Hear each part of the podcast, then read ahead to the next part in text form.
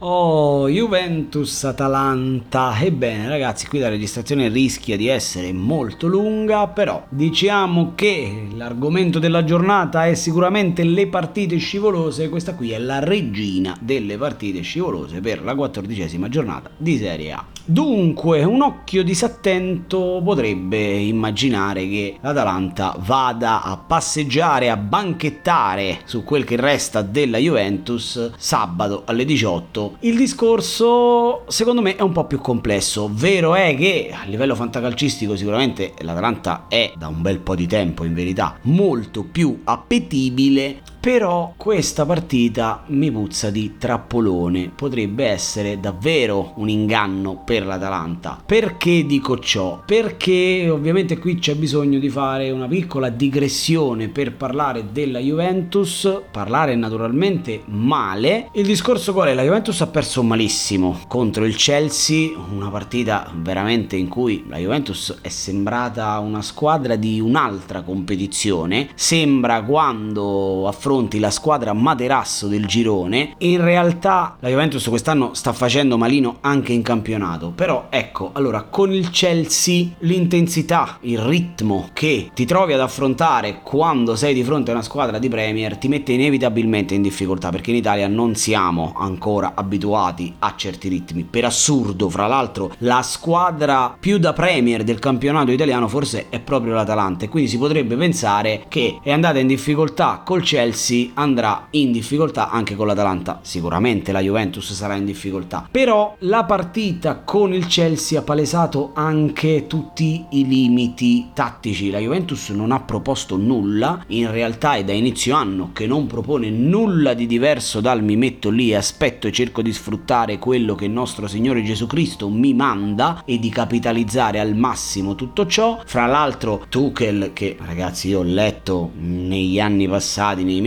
passati delle, delle frasi, delle, delle, delle, considerazioni su Tuchel che mi hanno fatto sanguinare gli occhi perché addirittura qualcuno lo definiva inadatto, inadeguato. C'è addirittura un tweet di un noto giornalista, non faccio nomi naturalmente perché non mi piace, però un noto giornalista, quindi uno che ha il tesserino da giornalista, in cui ehm, in questo tweet questo signore sosteneva che forse il Chelsea ha sbagliato a prendere Tuchel come ha fatto a non notare Massimiliano Allegri che era libero. Tuchel poi naturalmente ha vinto la Champions ma in realtà io non sono un risultatista quindi non giudico un allenatore dai risultati. Tuchel ha fatto un capolavoro tattico l'altra sera contro la Juventus. Questo capolavoro tattico è tanto efficace quanto semplice ovvero eh, Chilwell il quinto a sinistra in transizione offensiva si abbassava sulla linea dei difensori andava proprio accanto a Tiago Silva e in avanti a fare il centravanti, a fare il trequartista ci andava Rudiger. Questa mossa ha fatto sì che Quadrado non capisse nulla di questa partita. Quadrado è stato portato a spasso 90 minuti dal signor Rudiger, ma soprattutto questo disorientamento di Quadrado ha fatto sì che Ziek potesse ricevere palla e giocare palla tra le linee e nonostante non sia un calciatore che mi faccia particolarmente impazzire, di fatto la Juventus Juventus Ziek non l'ha mai preso. Ziek l'ha mandata al manicomio. Ecco, basta poco, tra virgolette poco, perché comunque è, è una trovata geniale, però basta poco per mettere la Juventus in crisi quest'anno. Ma la cosa sconcertante è che la Juventus praticamente non è esistita. Ora, tutto questo preambolo per dire cosa? Per dire che sì, è vero che la Juventus sta in mano a Cristo, però per assurdo le partite contro le B Big quest'anno non le ha mai cannate, non è mai uscita con le ossa rotte, non è uscita con le ossa rotte neanche dalla sconfitta di Napoli, dove se ci fosse stato un pareggio nessuno avrebbe avuto nulla da ridire. Ha pareggiato con l'Inter, ha pareggiato col Milan, certo non incantando, però quando si è trattata di fare delle partite all'allegri maniera, quindi questo calcio atavico, questo concetto di gioco che oggi è diametralmente opposto alla direzione in cui sta andando il calcio, calcio, per grazia di Dio anche quello italiano, però quando si è trattato di fare quel tipo di partite la Juve per assurdo ha reso meglio rispetto a quando ci ha dovuto mettere del suo, ha dovuto dire ok sono la Juventus, devo dimostrare di essere più forte e inevitabilmente lì ne è uscita malissimo, penso alla partita contro il Verona che ha devastato la Juventus, penso alla partita con l'Empoli, penso alla partita col Sassuolo. Lì quando si è trattato di metterci quel qualcosina in più per dimostrare di essere la Juventus,